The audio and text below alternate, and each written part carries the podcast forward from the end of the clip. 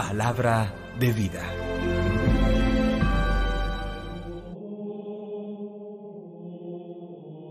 Del libro de Isaías capítulo 42 versículos 1 al 7.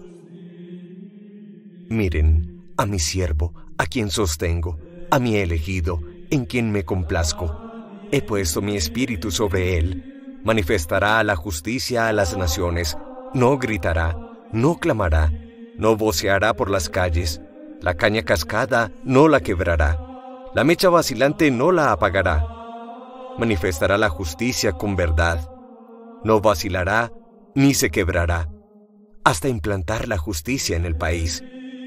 En su ley esperan las islas. Esto dice el Señor Dios que crea y despliega los cielos. Consolidó la tierra con su vegetación. Da el respiro al pueblo que habita y el aliento a quienes caminan por ella.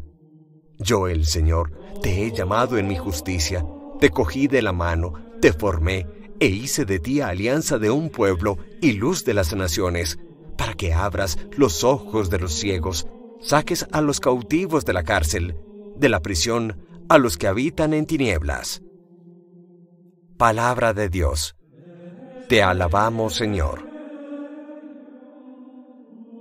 Salmo 27. El Señor es mi luz y mi salvación. El Señor es mi luz y mi salvación. ¿A quién temeré? El Señor es la defensa de mi vida. ¿Quién me hará temblar? El Señor es mi luz y mi salvación. Cuando me asalten los malvados para devorar mi carne, ellos, enemigos y adversarios, tropiezan y caen. El Señor es mi luz y mi salvación.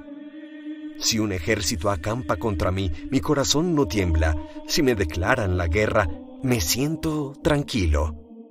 El Señor es mi luz y mi salvación. Espero gozar de la dicha del Señor en el país de la vida. Espera en el Señor. Sé valiente. Ten ánimo. Espera en el Señor. El Señor es mi luz y mi salvación. Santo Evangelio según San Juan capítulo 12 versículos 1 al 11. Seis días antes de la Pascua, fue Jesús a Betania donde vivía Lázaro, a quien había resucitado de entre los muertos.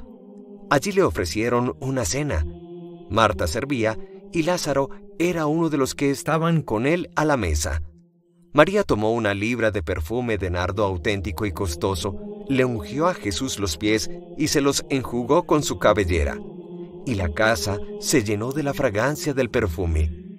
Judas Iscariote, uno de sus discípulos, el que lo iba a entregar, dice, ¿por qué no se ha vendido este perfume por trescientos denarios para dárselos a los pobres?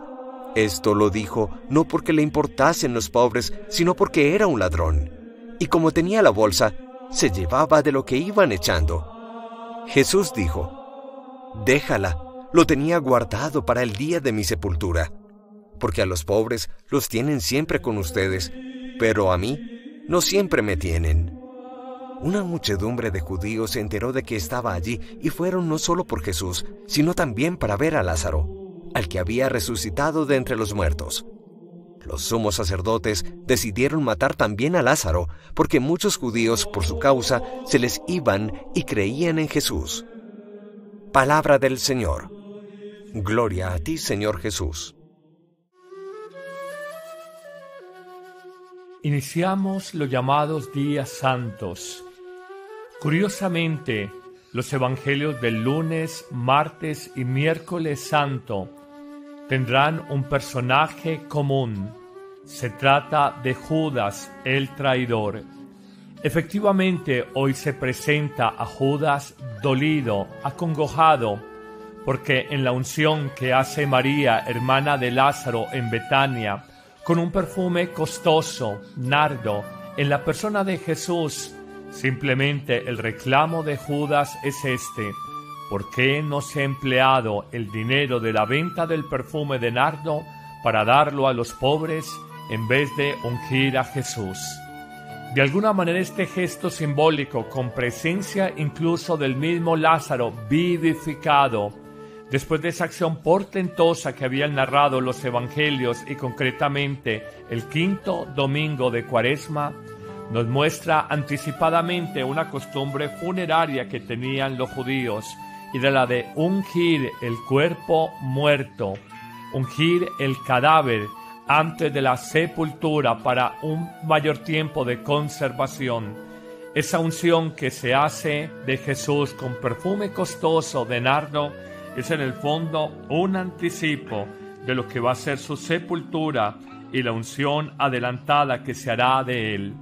Pero descubriremos también en el Evangelio de mañana martes, cuando Jesús dice, uno de ustedes me va a entregar, y luego ante la pregunta de Juan dice, aquel a quien yo le dé este trozo de pan untado en vino, ese será, vuelve a participar la figura de Judas.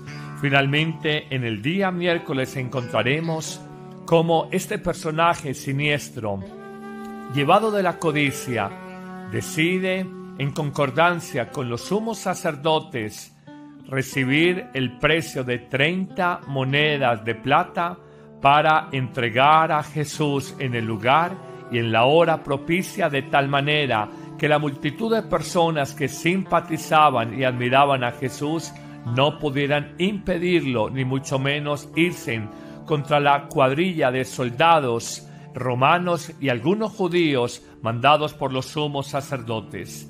Encontraremos igualmente un texto común en la primera lectura de este lunes, martes y miércoles santo. Son los llamados cánticos del siervo sufriente, del siervo doliente de Yahvé. Tomaremos en el día de hoy precisamente el capítulo 42 de Isaías. En el día de mañana estaremos meditando el capítulo 49 de Isaías y el día miércoles hablaremos del capítulo 50 de Isaías y estaremos mencionando todo el dolor proféticamente anunciado por este profeta tan importante en el pueblo de Israel, Isaías, que de alguna manera presagia lo que va a ser el dolor y la pasión redentora de Jesús. Los acontecimientos humanos se suceden con un orden perfecto. Hasta ahora el plan de Dios había impedido el sacrificio cruel e injusto del inocente, pero todo se va dando para que llegue ese momento de martirio y de entrega sacrificial de Jesucristo por la humanidad.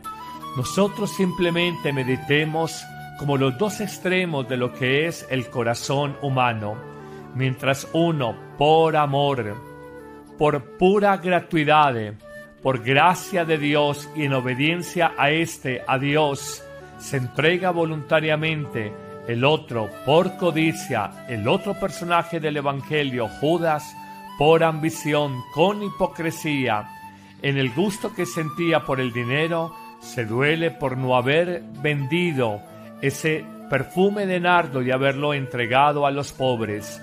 Es un comentario simplemente hipócrita de aquellos que todos hemos conocido, de muchas personas cuando quieren disfrazar o camuflar las intenciones torcidas de su corazón. Esa es la condición humana. La historia del mundo, la historia de la humanidad se debate entre dos extremos entre dos inclinaciones, la luz y la oscuridad, el bien y el mal, el vivir para los otros, Jesucristo, y el vivir para nosotros y nuestra conveniencia, Judas el Iscariote.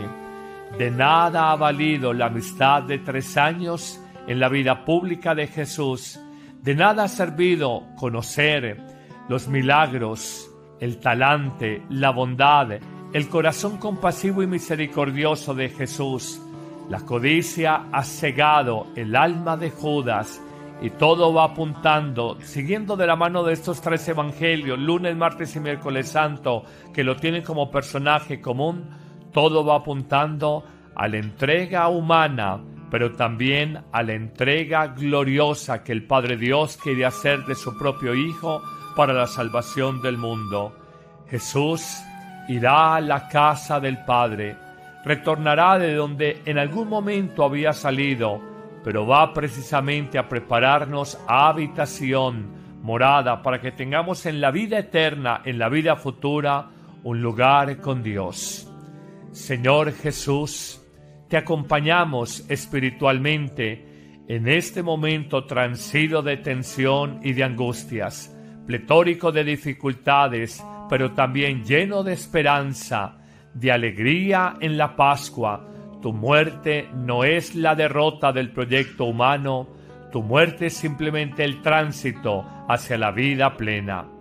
Me parece escuchar en el corazón esa expresión tan sabia de Teresita de Lisieux, la religiosa carmelita francesa que tempranamente fallece 24 años de edad y ante el sufrimiento y la preocupación propia de sus hermanas de comunidad, cuando ella estaba agonizando les decía, no lloren ni sufran por mí, yo no muero, yo no muero, yo entro a la verdadera vida.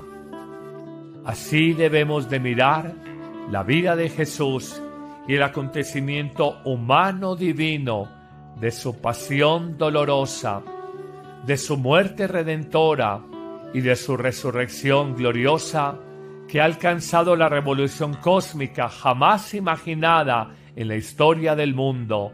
El hombre ha vencido el poder del pecado en su vida, la muerte, por la resurrección de Jesús. Señor, gracias porque a través de circunstancias muy humanas y a través de, perdóneme la expresión, idiotas útiles del maligno, el caso de Judas, tú vas haciendo historia de salvación, aún a través de la maldad y las intrigas humanas, tú vas construyendo una historia salvífica en la vida de los hombres. Y es ahí cuando comprendemos la expresión célebre y por demás consoladora de San Pablo cuando afirma, todo sucede en nuestra vida, todo acontece en nuestra historia para el bien nuestro si amamos a Dios. Que el Señor te bendiga abundantemente en este día, en el nombre del Padre, y del Hijo, y del Espíritu Santo. Amén.